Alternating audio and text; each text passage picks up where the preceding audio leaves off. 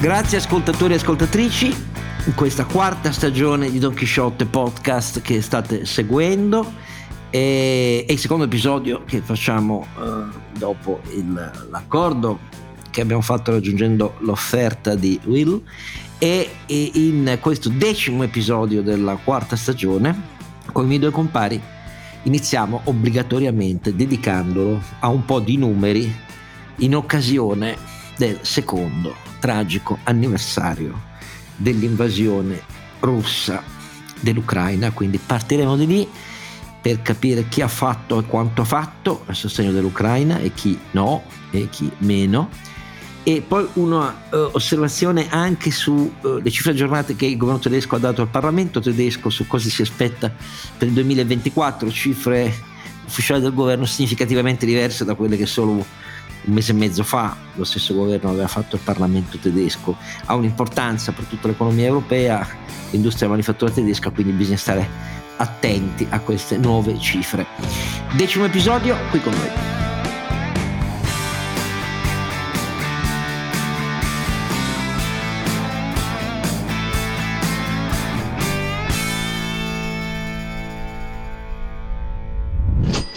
Allora, Don Quixote è sempre eh, Oscar Giannino e i compari è che sono tornati due stasera perché Clara eh, sarà con noi quando può, ma stasera non poteva perché siamo tornati a registrare in un'ora un po' improba.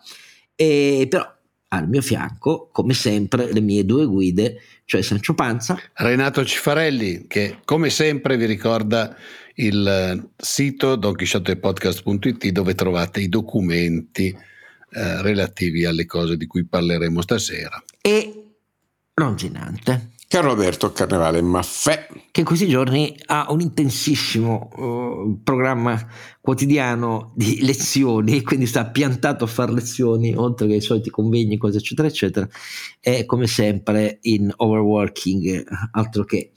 E, ehm, tra l'altro ho, ho visto questi, questi, ultimi due giorni a proposito di lavoro di nuovo grandi giornali italiani uscire con cifre tragiche, l'intelligenza artificiale che uccide il lavoro eccetera eccetera, ci disiamo ciclicamente su questa storia, torneremo ad occuparcene, torneremo a dire che questi report fatti così perdono di vista l'obiettivo fondamentale dell'intelligenza artificiale, che oltre a distruggerne ne crea. Certo che se non abbiamo nessuno in grado, eh, in grado ah. di sviluppare poi le cose attraverso l'intelligenza artificiale, perdiamo, perdiamo per dei posti di lavoro. Se ci sarà qualcuno che studia, magari un po' meno. Eh no, ma è, però siamo sempre lì, sempre questa cosa della mannaia e della reazione ludista mh, mm, va sempre per la maggiore, c'è poco da fare perché eh, è così. La paura dello sconosciuto. La paura dello sconosciuto, il terrore di ciò che non è umano, eh, gli alieni, i cattivi delle multinazionali, perché poi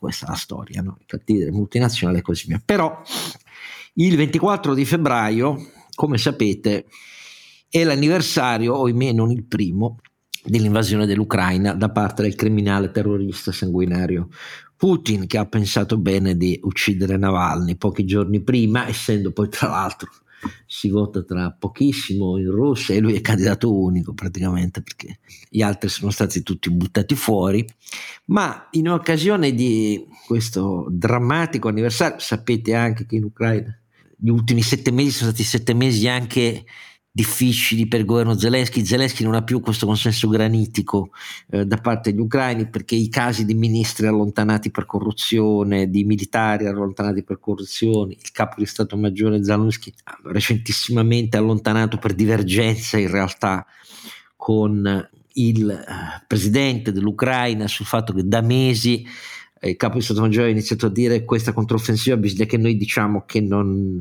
non è riuscita a funzionare, non, non, è riuscita a funzionare perché il nostro attrito di perdite è troppo elevato, perché i russi si sono ben attrezzati e perché ci mancano risorse essenziali, proiettili di artiglieria, eh, nuovi sistemi avanzati per il controllo dello spazio aereo, per l'interdizione profonda mh, e così via.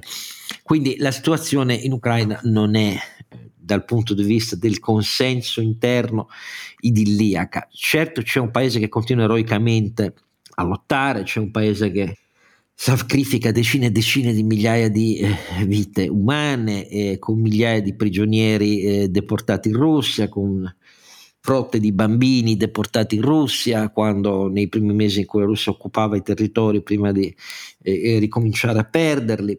Eh, quindi la situazione è tragica, ma in questa occasione pensavo di cominciare con un po' eh, di mh, mm, riflessioni sulle cifre, perché cifre relative a quanto davvero e chi davvero più di altri e altri meno e perché hanno in questi eh, due anni annunciato di aiuti militari e finanziari all'Ucraina, ma soprattutto quelli che contano sono i militari, perché quelli finanziari saranno utili quando c'è una situazione stabilizzata e si ricostruisce. Ecco, e c'è un set di dati, eh, con una ricerca molto ampia che è stata fatta, che sono stati elaborati dalla FW di Kiel, cioè l'Istituto per la World Economy eh, di Kiel, che è una grande e prestigiosa eh, istituzione di ricerca tedesca. E se andiamo a vedere questi dati, non ve la voglio fare troppo lunga, insomma, vado un po' a volo a volo d'uccello, eh, però è una situazione secondo me molto diversa da quello che molti di voi si aspettano, nel senso che l'Europa nel 2023 ha in parte recuperato, parte significativa, della verità, come vedrete, il ritardo dell'anno precedente quanto ad aiuti militari all'Ucraina rispetto al fatto che nell'anno precedente erano soprattutto i paesi non europei, cioè in parole povere Stati Uniti e Gran Bretagna e gli Stati Uniti soprattutto quelli che sopravanzavano tutti gli altri. Eh, noi all'inizio del 2023 avevamo aiuti militari impegnati per circa 15,7 miliardi di euro da parte dei paesi eh, dell'Unione Europea e dalle istituzioni europee e 50,4 miliardi che erano la somma di quella predominante degli Stati Uniti e della Gran Bretagna. Ecco, un anno dopo, cioè a fine 2023, inizio 2024, a gennaio del 2024, i membri dell'Unione Europea, bilateralmente con l'Ucraina e in quanto tale come Unione Europea, sono arrivati a promettere, non significa che poi per il momento ci siano stati trasferimenti di sistemi pari alla cifra, però a promettere aiuti militari all'Ucraina per 47,8 miliardi, mentre nel frattempo quelli degli Stati Uniti e Gran Bretagna sono solo passati dai 50,4 di fine 2022 a 57,9 miliardi. Quindi c'è stato, come vedete, un riequilibrio sostanziale, pa- parecchio rilevante. Nel 2023 la differenza di fondo è che gli Stati Uniti non sono stati più i protagonisti dell'assistenza militare all'Ucraina. E perché? Per via dell'ostruzionismo dei repubblicani al congresso, non per volontà dell'amministrazione Biden o del Pentagono, degli stati maggiori. Hanno potuto aggiungere poca roba in realtà rispetto agli aiuti del primo anno che erano quelli promessi erano di 42,2 miliardi, quelli decisi nel 2022. E la situazione di blocco permarrà oramai fin per tutto il 2024. Che cosa è stata la differenza invece fondamentale all'interno dell'Unione Europea? In particolare gli impegni di aiuti militari venuti dalla Germania, perché nel solo 2023 la Germania si è impegnata per aiuti militari pari a 15,7 miliardi, nel 2022 erano stati solo 1,9 eh, miliardi. E poi ci sono i paesi baltici e nordici che hanno fatto dei balzi rispetto ai loro modesti PIL clamorosissimi, cioè innanzitutto la Danimarca, la Danimarca che ha appena recentemente aggiunto ai suoi impegni eh, l'impegno di trasferire tutte le artiglierie semoventi che ha l'Ucraina, tutte. Però la sola Danimarca eh, nel 2023 ha stanziato 7,8 miliardi di euro di aiuti all'Ucraina. E, e, e questo l'ha, l'ha posta uh, addirittura a superare la Polonia e, e, a porsi al terzo posto complessivo 600 milioni li aveva già promessi nel 2022 è arrivata a 8,4 miliardi di aiuti militari ucraini da soli il Regno Unito zero nel 2023, la Norvegia 3 miliardi e 3, i Paesi Bassi, cioè l'Olanda, 1.9 e qui siamo, alcuni di questi paesi hanno promesso anche gli F-16 mm, all'Ucraina, se non che ci troviamo adesso nella condizione che si richiama lo stesso problema per cui gli Stati Uniti non hanno significativamente aumentato gli aiuti militari nel 2023, cioè il blocco dei repubblicani, le presidenziali che arrivano e così via, e però anche chi ha deciso di dare gli F-16 all'Ucraina ha bisogno di un impegno di controparte istituzionale degli Stati Uniti per addestramento, parti di ricambio, aggiornamento dell'avionica e così via. E, e questa stampella americana non c'è. E quindi queste promesse rimangono. Purtroppo, gli stanziamenti ci sono, la volontà politica c'è, però non si traducono poi in avvio di corsi per piloti ucraini per tutti gli F-16 che eh, i diversi paesi europei hanno nel corso del 2023, nella seconda parte del 2023, promesso di trasferire all'Ucraina. Ecco, eh, insomma, la, la, Germania si è svegliata. Nord Europa ed Est Europa, l'Est Europa aveva iniziato a fare la sua parte prima degli altri, in Nord Europa la Germania si sono svegliati. Detto tutto questo, cosa diavolo hanno fatto Italia, eh, Francia e Spagna? visto che i paesi leader rispetto al PIL degli aiuti militari all'Ucraina sono rispetto al PIL, l'Estonia, la Danimarca, la Lituania, la Norvegia, la Lettonia, eh, l'Olanda, eh, la Polonia, la Finlandia, sono questi rispetto al PIL. Eh. Poi la Germania viene rispetto al PIL dopo di loro, perché gli, gli aiuti militari della Germania, per quanto aumentati, sono comunque neanche lo 0,2% del PIL tedesco. La Polonia, la Polonia il 3,35%, la Bulgaria il 2,1%, la Bulgaria, cioè la Bulgaria rispetto al PIL fa più di quanto non faccia la Germania che si è svegliata nel 2023.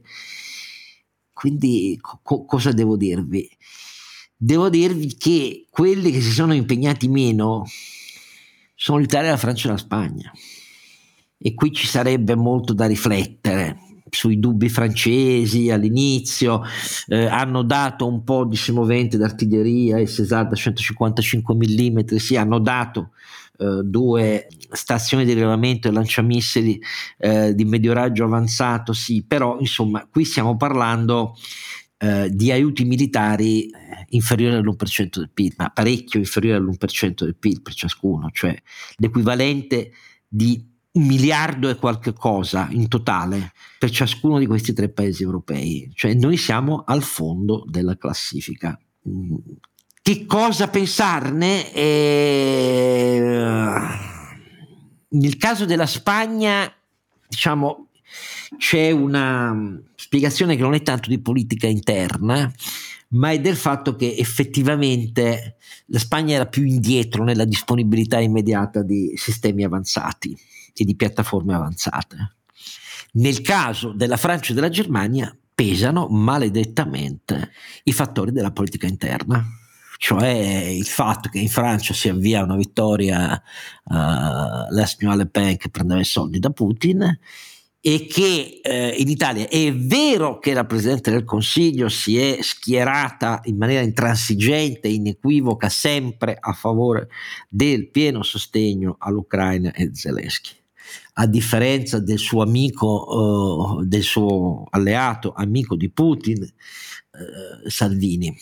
Ma resta il fatto che quando si è trattato di mettere mano a, ad aiuti militari consistenti, noi sì abbiamo dato un po' di vecchi relitti di semoventi di M109 e poi per il resto poca roba, poca, poca, poca roba. Voi sapete che in Italia c'è anche una polemica sul fatto che la lista degli aiuti concreti militari è riservata, non è così nella maggior parte degli altri paesi europei, da noi è riservata proprio per evitare che se ne parli troppo, come sempre, però queste cifre ci fanno capire che con il blocco americano da una parte, eh, il risveglio della Germania sì, la parte fatta ben oltre le attese dai paesi nordici europei, ma la debolezza del versante latino, italo-franco-spagnolo, eh, se vi mettete nei panni di chi guida il governo e la macchina militare dell'Ucraina, non c'è molto da festeggiare. Ecco, questo era quello che volevo dirvi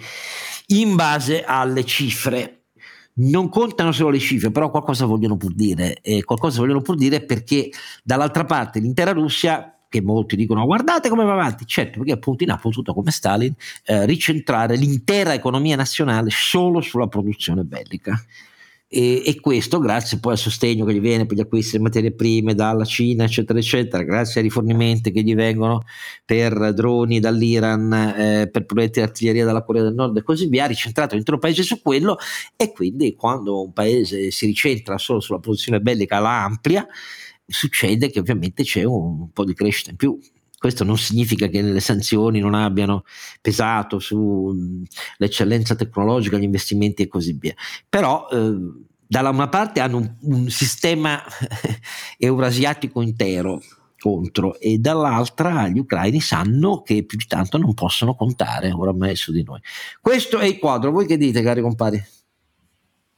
Ma guarda, Vorrei, Oscar, riferirmi all'indagine che l'amministrazione americana ha appena distribuito al congresso, che fa una fotografia, diciamo, al, a, a, fine 2023, conferma quello che stai dicendo e effettivamente pone eh, i paesi baltici eh, in testa alla lista di, dei contributori in proporzione al PIL.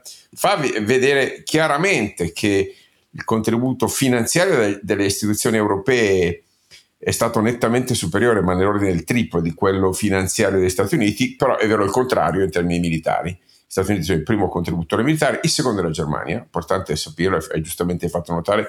Il terzo in proporzione è la Danimarca, che si è, esatto. eh, che si è, si è spogliata di tutto insieme allo United Kingdom. Ci sono anche Norvegia, Canada, Polonia e Olanda tra i grandi contributori militari il Giappone è un grande contributore finanziario, giusto per, per, capire. La parte interessante è proprio quella sul PIL che stavi dicendo tu. L'Italia è ventesima, ventunesima forse, nella classifica di quelle che sono le nazioni che rispetto al PIL hanno dato più, eh, più contributo, ma è davanti agli Stati Uniti, per, tanto per capire, davanti significativamente, nel senso che... Cioè, per, per capirci, Italia, Francia e Spagna insieme insieme a tutti e tre i paesi, aiuti, i loro aiuti militari sono stimati in due anni a 1,47 miliardi, i tre paesi insieme. Sì. Non solo, ma in base al report di Kiel, Italia, Francia e Spagna, ma Italia e Francia, scusami, Spagna no, sono gli paesi più opachi nella trasparenza sulle forniture. Ma questo, se vuoi, ha una spiegazione. Se andiamo a prendere l'ultimo report di YouGov. YouGov, come sapete, fa periodicamente delle indagini sul livello europeo. Bene, eh, su eh, una decina di paesi europei, incluso gli Stati Uniti, però, eh, la domanda che è stata qual è la, la, propensione a supportare l'Ucraina nello sforzo contro la Russia o, o la, eh, la propensione a incoraggiare una pace negoziata, anche se questo volesse dire eh, lasciare il controllo delle parti con, diciamo conquistate, occupate alla Russia. Ebbene, il paese tra quelli intervistati con il più alto tasso di supporto all'Ucraina, che è il 57%, è la Svezia, seguita da Danimarca, eh, UK e Stati Uniti.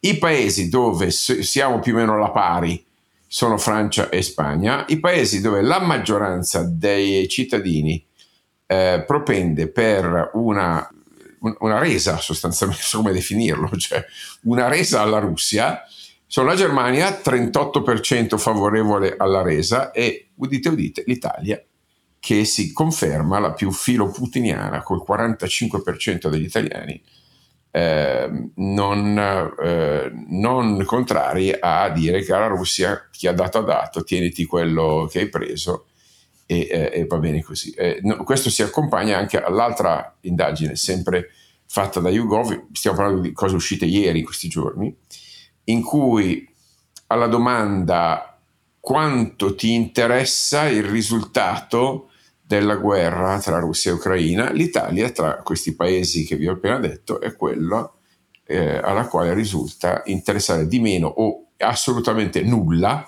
di chi vinca la guerra. Stiamo parlando del 37% dei, eh, degli intervistati che dice di non essere assolutamente interessato o non molto interessato a chi vinca la guerra. Questo insieme ai francesi e in parte agli spagnoli. Tutti gli altri paesi hanno una forte domi- dominanza nell'ordine del diciamo 82-80% eh, sull'interesse f- notevole affinché la guerra finisca eh, con eh, la vittoria eh, della con, con la prevalenza del, dell'Ucraina. Anche dal punto di vista delle forme di supporto, quelli che sono più contrari all'utilizzo di eh, supporto militare sono gli italiani, ma, ma proprio larghissimamente. Eh, questo ci fa capire che le istituzioni di questo paese purtroppo sono lo specchio del paese. Le decisioni di, dell'Ucraina sono, eh, sono, la pancia di questo paese che per opportunismo, cinismo, non so come definirlo, Oscar, per insipienza, per, per, per infiltrazione della propaganda russa, Lascio Beh, ricordati che eh, pochi giorni fa eh, il sito pilotato dai servizi russi che ha dato la notizia dell'assassinio da parte di Scherani di Putin in Spagna del pilota disertore è, è in Italia. Eh? Sì, sì, ah, sì, sì, È così. È solo che i nostri servizi si guardano bene dal fare l'equivalente o almeno non leggiamo in pubblico quello che i nostri servizi fanno, a differenza dei servizi tedeschi che invece fanno report al Parlamento che vengono resi pubblici sulle attività anche dei eh, russi in collegamento con eh, gli estremismi eh, politici in Germania. Noi queste cose non le sappiamo se i servizi le fanno, però non le sappiamo. Ci ho detto Oscar, fammi dire due cose ancora sui numeri, tanto per chiarire poi tutto il quadro. Eh, sono uscite recentemente le stime su cosa costa ricostruire l'Ucraina dopo guerra. Le ultimissime, ovviamente è un numero che cresce ogni giorno, le ultimissime stime sono parlano di circa 460 miliardi di euro. Finora eh, sono stati forniti all'Ucraina, sempre sto citando Kiel Institute, 247 miliardi di dollari in questo caso, di cui 133 in assistenza finanziaria, 98 in assistenza militare e 16 circa in aiuto umanitario. A fronte di questa cifra, quindi 250 miliardi già in qualche maniera versati, non, non sappiamo bene quanti utilizzati, ma certamente in larga parte utilizzati, altri 450-460 per la ricostruzione, a fronte di queste passività, diciamo così, c'è una, un attivo potenziale che sono quasi 300 miliardi di dollari di riserve russe sequestrate dalla, dai paesi occidentali. Eh, ma sulle quali, come è noto, diciamo, alcune importanti banche centrali occidentali sono contrarie a, all'utilizzo. Tra cui la nostra. Tra cui la nostra. Io meglio che non dica niente. Sono contrarie perché dicono un conto è sequestrare, ma poi appropriarsene e decidere l'utilizzo significa creare un precedente storico internazionale di tale portata che inciderebbe pesantemente su investimenti, riserve in dollari e in euro. Questo è l'argomento tecnico delle banche centrali, per cui dire no. Argomento tecnicamente impeccabile, argomento politicamente irricevibile, se posso dire. Esattamente, sono completamente d'accordo. Ok. È come dire, eh beh, ma insomma, se noi sequestriamo i soldi dei farabutti, dei ladri, degli spacciatori, poi che figure ci facciamo? È un argomento un po' svizzero, se posso dire, anticamente. Oggi eh, appunto, questo, nel frattempo noi il segreto bancario l'abbiamo travolto per iniziativa, soprattutto eh, degli eh, Stati eh, Uniti, peraltro. Quindi. Su via, su via. Adesso, essere, essere i custodi di eh, tesori di criminali non è una questione di trust, mi spiace, cari, cari governatori di, delle banche eh, centrali, mi spiace, ma non avete capito che mestiere fate nella vita. Eh, ci direbbero che siamo pazzi, gli estimatori ma, dei banchieri. Diciamo, mi, mi, permetto di dire che i pazzi sono loro Bravo. perché non hanno capito che sono istituzioni, non sono eh, sono alieni, sono, no, ma poi cioè, rispondono alla funzione politica. Anche le banche centrali di paesi liberi, secondo me, dovrebbero essere compenetrate del valore che la funzione che esercitano è per mercati e paesi liberi.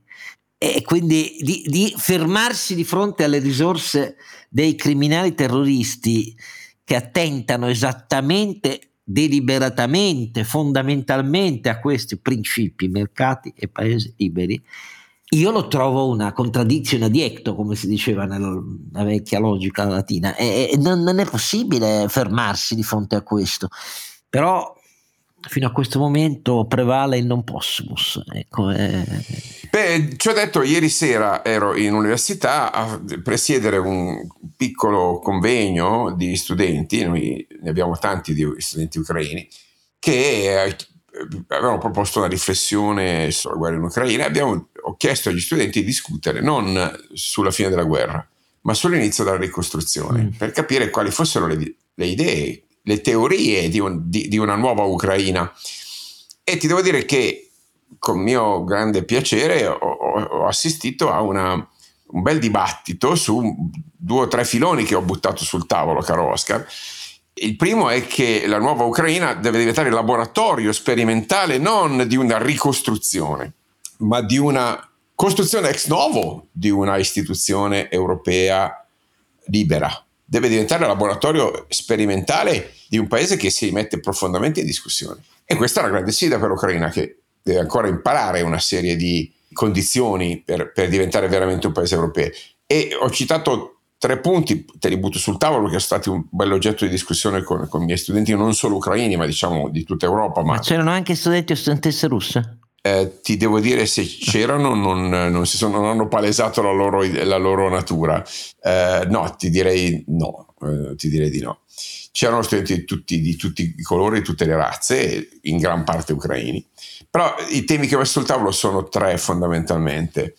L'Ucraina come non granaio d'Europa, ma come eh, circa il 30-32% oggi della terra in Ucraina non è coltivabile un po' perché è occupata, un po' perché è danneggiata e un po' perché è troppo pericoloso coltivarla.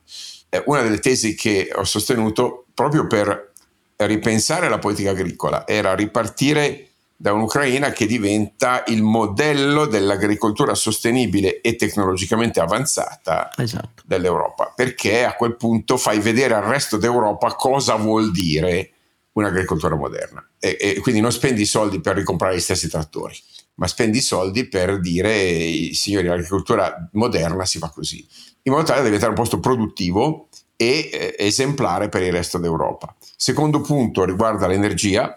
L'Ucraina ha una tradizione molto robusta e a volte non sempre felice sul nucleare. Eh, Zaporizza, ci sono diverse centrali nucleari sarebbe il posto perfetto per diventare il polo nucleare d'Europa eh, con tecnologie sia di presente generazione che di nuova generazione, avendo anche lì tanta ingegneria sul, sul settore nucleare. E potrebbe quindi diventare il polo energetico d'Europa in ottica di transizione energetica, proprio puntando sul nucleare. Tanto lì no, non ne hanno più paura, se posso dire. No? E spazi, per, spazi ce n'è, spazio ce n'è, assolutamente c'è acqua, c'è spazio.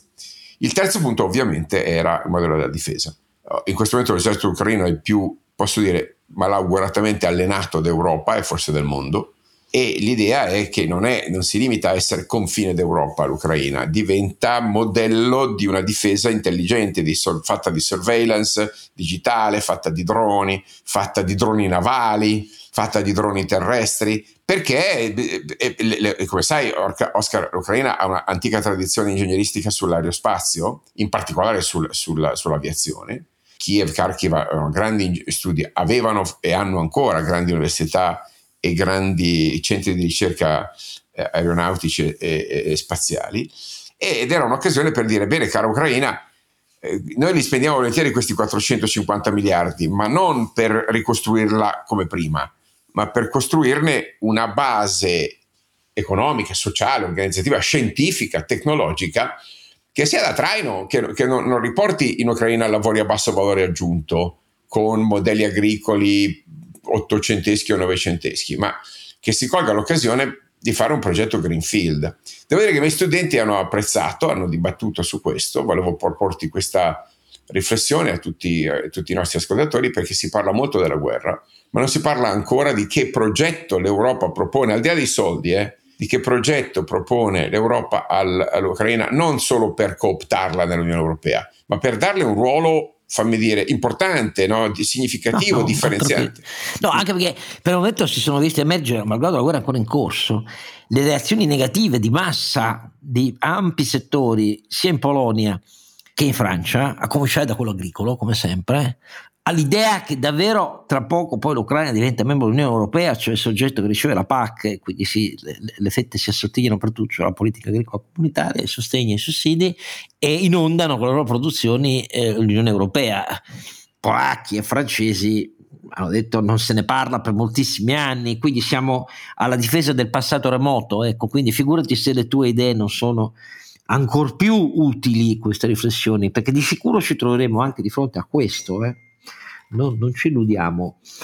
A parte il fatto che in vista dell'allargamento bisogna mettere mano a una revisione della governance dell'intera Europa, secondo me questo è il Parlamento europeo su questo ha votato una mozione eh, due settimane fa, a cui nessuno ha fatto caso in Italia, firmata e sostenuta da un'ampia convergenza di famiglie politiche europee, perché tutti si rendono conto oramai che con l'allargamento non si può andare con le regole attuali del veto in capo a un paese solo e soprattutto iniziano a rendersi conto anche che con questo bilancio di 1100 miliardi di euro annuali dell'Unione Europea che per il 31% va alla politica agricola comunitaria, le speranze che hanno visto in questi anni i paesi balcanici, eh, l'Ucraina sotto attacco, ancorarsi con le unghie e con i denti alla prospettiva di diventare membri dell'Unione Europea come salvaguardia innanzitutto della loro sicurezza, visto che la Russia è attiva non solo militarmente in Ucraina, c'è in, in, in Moldavia, in Transnistria, c'è eh, insomma, ma riguardano anche lo sviluppo della loro economia. Questo è il punto di fondo, eh, è che noi siamo piegati su noi stessi e continuiamo a non vedere che in prospettiva quella è la strada da percorrere, ma abbiamo bisogno di nuovi procedimenti istituzionali e nuovi strumenti finanziari e adottare le frontiere avanzate, quelle che indichi tu. Va bene, fermiamoci su questa prima riflessione di nostro sostegno assoluto alla lotta degli ucraini e ai principi per cui si battono contro il terrorista assassino eh, Putin e al suo sistema mafioso di cleptocrati che continua a mettere vittime anche tra chi lo si oppone all'estero e in patria a questo sistema. Voltiamo pagina ma restiamo su una faccenda europea, cioè sulla Germania.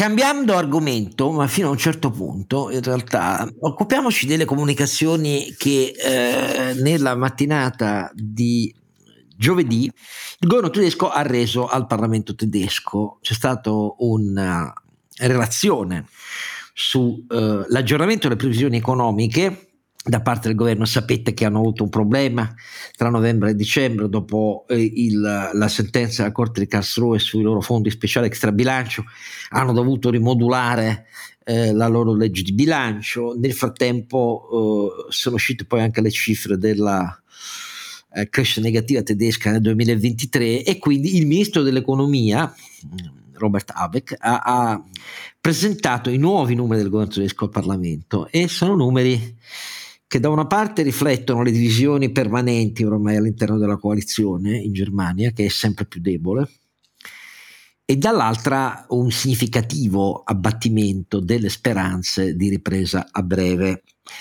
E Habeck su questo è stato abbastanza, non solo molto serio, e, pre- e visibilmente preoccupato, ma um, insomma, non ha concesso alcuno spazio all'ottimismo. Sapete che i governi di solito quando illustrano le cifre programmatiche, tutti quanti si vantano di qua, di là, ma adesso non vi preoccupate, eh, faremo grandi cose, il PIL crescerà. Invece no, perché le attese di crescita del 2024 che solo a inizio dicembre ancora del governo tedesco per la Germania erano del più 1,3% per il 2024 sono scese nella relazione al Parlamento a più 0,2% e persino gli osservatori qualificati dei più importanti centri studi economici della Germania hanno detto beh, una sorpresa che implica serietà, ma persino più negativa di quanto ci aspettassimo.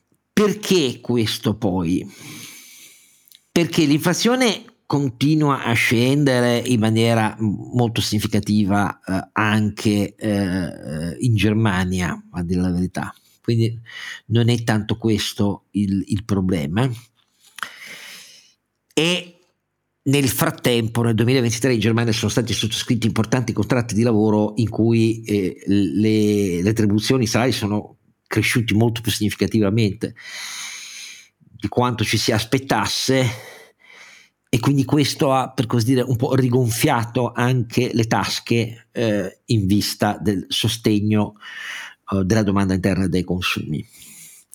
Ma quello che mh, purtroppo funziona poco è l'abbattimento del moltiplicatore di crescita dei giganteschi programmi di investimento che attraverso i fondi speciali extra bilancio la Germania aveva promesso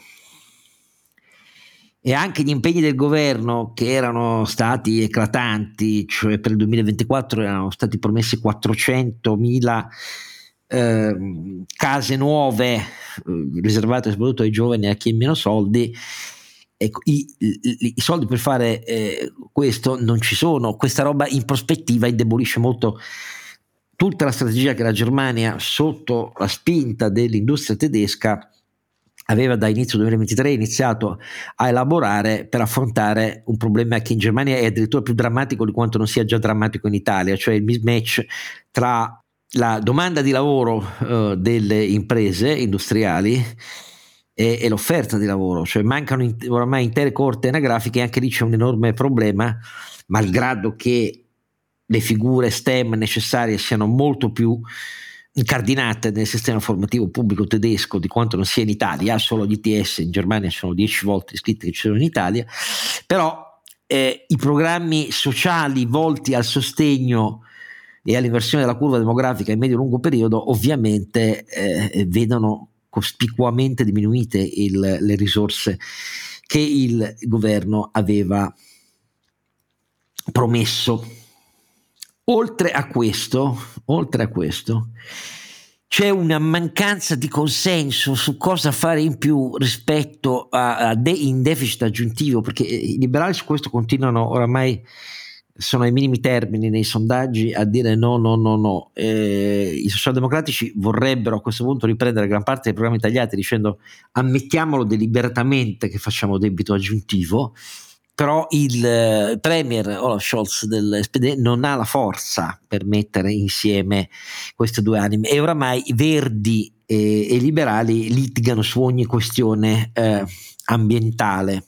Un pezzo fondamentale delle comunicazioni del governo è stato fatto proprio sui costi di energia in Germania, perché eh, Abeck ha dovuto dire eh, sì effettivamente oggi gas e, e a prezzi del tutto sotto controllo, ma la questione è che noi per eh, ribilanciare il nostro mix eh, siamo costretti a fare quello che abbiamo fatto, cioè loro hanno ricorso in maniera massiccia al carbone, hanno riaperto eh, giacimenti anche del carbone più inquinante, cioè la lignita e così via, ma comunque tutto questo ha detto Abe che spinge il costo dell'energia in Germania rispetto ai nostri maggiori competitor industriali e manifatturieri a essere significativamente per un certo numero di anni più alto di quello eh, di chi non dipendeva dal uh, gas russo e dal petrolio, come invece dipendevamo noi. E questo ha aperto un dibattito aperto ancora una volta con Verdi e il resto della coalizione su due fronti diversi, perché i Verdi, a dirvi la verità, anche importanti ehm, istituti di ricerca economica in Germania, hanno iniziato a criticare la scelta che invece ha fatto da novembre a oggi il governo tedesco, cioè quella di espandere i sussidi eh, pluriennali agli energivori tedeschi. C'è stata una fortissima pressione da parte della Confindustria tedesca sul governo che ha ottenuto effetti con impegni pluriennali non solo di uh, quantità in termini proprio di quantità di energia riservata alla manifattura tedesca, ma con prezzi amministrati eh, per anni e anni e anni, il che significa amministrati si intende che sono incentivati dallo Stato, cioè costano allo Stato. E molti in Germania iniziano a dire una politica sbagliata perché noi continuiamo a sussidiare gli energivori, ma così ne ritardiamo il processo di investimento e di trasformazione necessaria per il, l'abbattimento eh, delle emissioni. E il governo su questo però apre le braccia dicendo in queste condizioni di così bassa crescita noi per forza dobbiamo difendere gli energivori perché sono il cuore della nostra manifattura. Se noi molliamo su questa politica di sostegno noi torniamo a una crescita zero o sotto zero. Ecco queste alternative sono tutte alternative che gravano come macigni sul futuro della Germania, perché è evidente che bisogna prendere delle scelte politiche tra innovazione, transizione più o meno veloce, difesa dell'esistente, quando invece l'intero modello economico che per 15 anni ha fatto la forza della Germania, cioè la, la, triplice scommessa della difesa, non ce ne occupiamo, ci pensano gli Stati Uniti, dell'energia non ce ne occupiamo, ce la dà con sicurezza l'amico Putin. E ci mettiamo anche al riparo perché siamo i più forti di tutti con le nostre multinazionali sul mercato cinese, non solo saremo quelli che approfittano di più dell'esplosione dei consumi cinesi, a cominciare dall'auto, ma quando anche Cina e Stati Uniti poi si mettessero davvero a fare conflitti ancora più duri di questi anni con i dazi, noi siamo a riparo perché essendo in Cina eh, non, non, potremo che averne benefici, non danni. Ecco, siccome tutte e tre le equazioni sono rivelate sbagliate, voi capite che questo dibattito all'interno del Parlamento tedesco e con tutti gli economisti tedeschi divisi sulle scelte da fare ci dicono, e qui mi fermo per sapere l'opinione dei miei due compari, ci dicono che siamo ancora lontani eh, da uh, una Germania che abbia un po' le idee chiare su come uscire da questo uh, fatto di essere finita alle corde, in effetti è finito alle corde un intero sistema e le sue scelte basilari. Um, l'illusione spezzata e affondata di poter fare i furbi eh, sul bilancio del loro debito per tenere buoni liberali è anch'essa non più disponibile. E a questo punto si devono decidere, si devono decidere rispetto al loro impegno costituzionale sul eh, deficit zero e, e, devono anche fare scelte sulla loro industria che non sono per niente facili. Nel frattempo molte multinazionali tedesche sono corse ad abbracciare la pioggia di investimenti che Biden garantisce a chi va negli Stati Uniti, eh, ma molte, molte delle più importanti che di solito negli ultimi anni investivano solo in Cina. Questo è il quadro, che ne pensate voi due? Allora, quello che succede è che negli ultimi anni abbiamo tentato di fare un po' di reshoring, quindi eh, che vuol dire il ritorno delle produzioni un po' più vicine al, punto di utilizzo. Catene meno lunghe, eh, esatto. Catene meno lunghe. Sì. Eh, e quindi alcune produzioni che erano in Cina, eh, molte grandi aziende si sono rese conto che era troppo lontano, eh, con i problemi di logistica, con tutti i problemi eh, che ci sono stati negli ultimi anni e che quindi era più conveniente, anche se magari costava qualcosa in più, averle un po' più vicine. Eh, la, l'accorciamento del sistema di logistica in qualche caso ha eh, anche portato dei benefici in Italia, ma ha portato una maggiore integrazione, secondo me, dei, dei sistemi economici uno vicino all'altro. E proprio ne abbiamo parlato diverse volte, proprio il rallentamento della Germania diventa un problema per tutta la catena logistica che eh, poi porta in Germania, perché porta naturalmente il, rallentamento dell'industria tedesca, eh, anche e soprattutto direi dell'auto, ma non solo, anche nel nostro settore so che ci sono situazioni abbastanza pesanti, eh, ha poi un, un, impatto su tutto l'indotto, quindi su tutti i posti dove sono state fatte le nuove fabbriche per fornire le aziende tedesche e soprattutto anche in Italia, perché noi abbiamo comunque sempre avuto una fortissima integrazione con la Germania, perché molte delle componenti che l'industria tedesca usa sono italiane.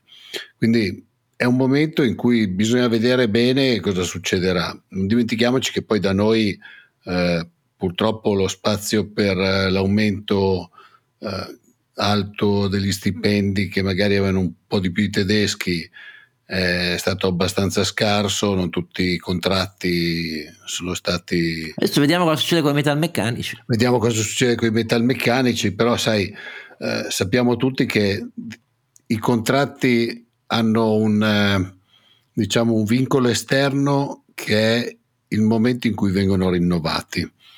Quindi se vengono rinnovati in un momento in cui il, eh, il tutto tira, l'industria tira, l'industria ha ordini, ah, sì. l'industria va bene eh, e quindi uno sciopero costa molto, naturalmente eh, le aziende che cercano di fare i loro interessi, eh, tenendo conto degli interessi di tutti, naturalmente cercano principalmente di fare i loro interessi, le aziende eh, soffrono meno se ci sono una serie di scioperi o cose di questo genere. Naturalmente, invece, se. Quando gli ordini sono bassi. quando non tira, si cerca. Eh, certo. e, e, c'è più resistenza, insomma. Carlo Alberto, che dici? Ma siamo di fronte a un ripensamento certamente dei, dei processi produttivi e organizzativi.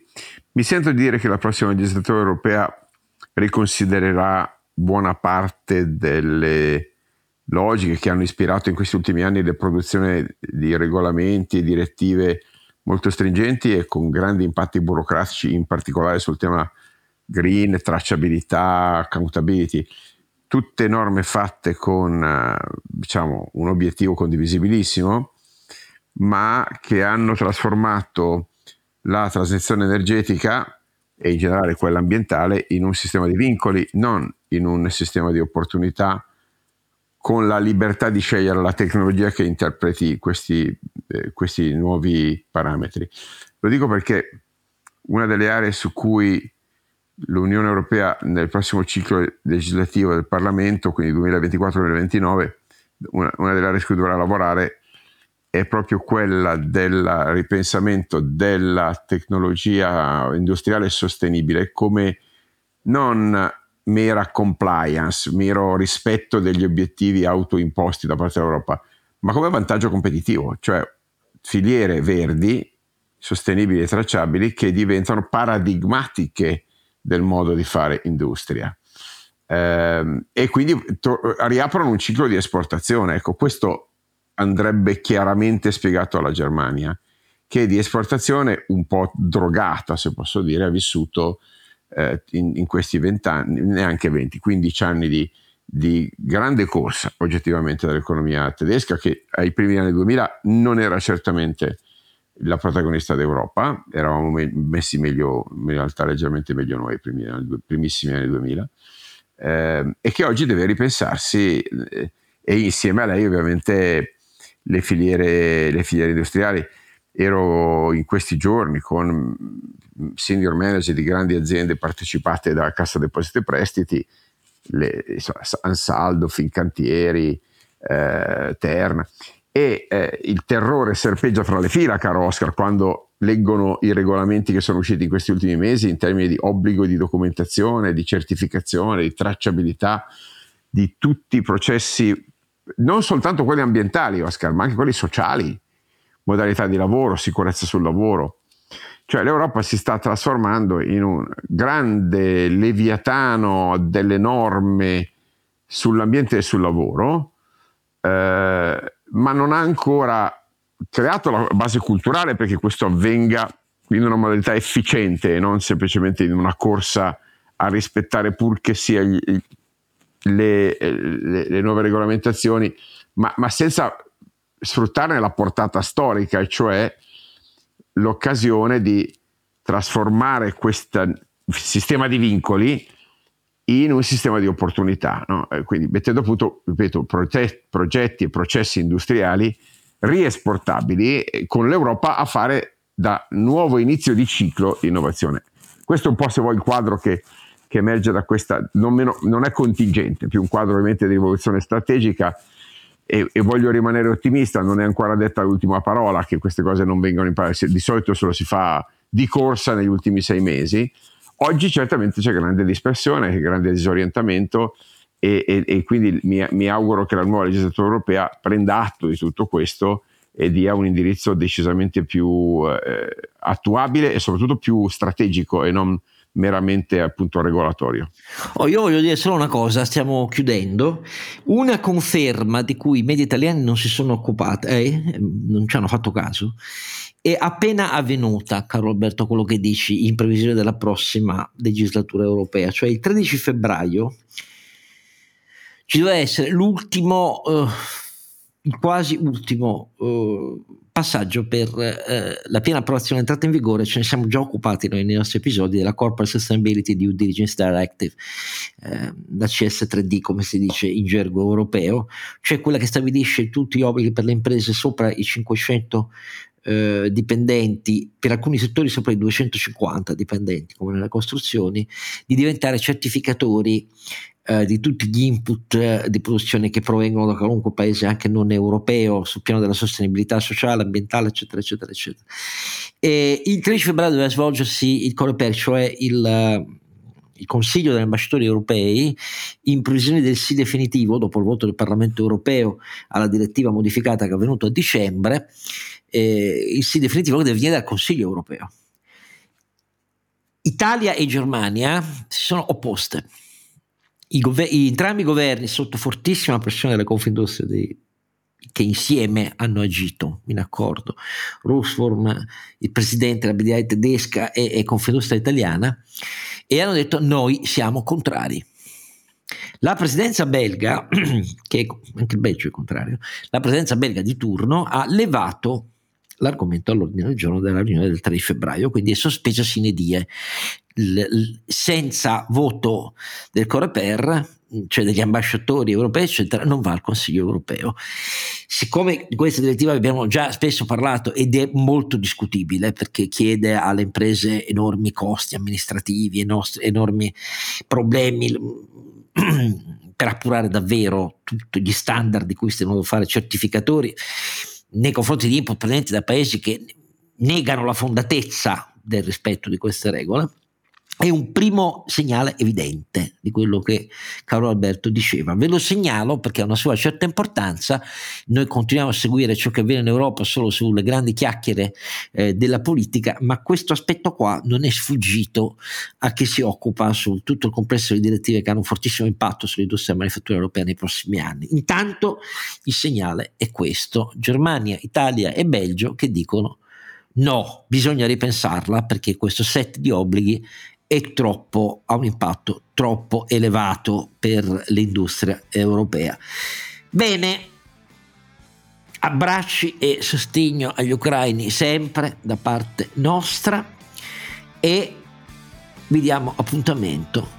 Io sono molto grato come sempre a Nato Caralberto e grato a tutti voi a cui do l'appuntamento per l'undicesimo episodio della nostra quarta stagione di Don Quixote Podcast.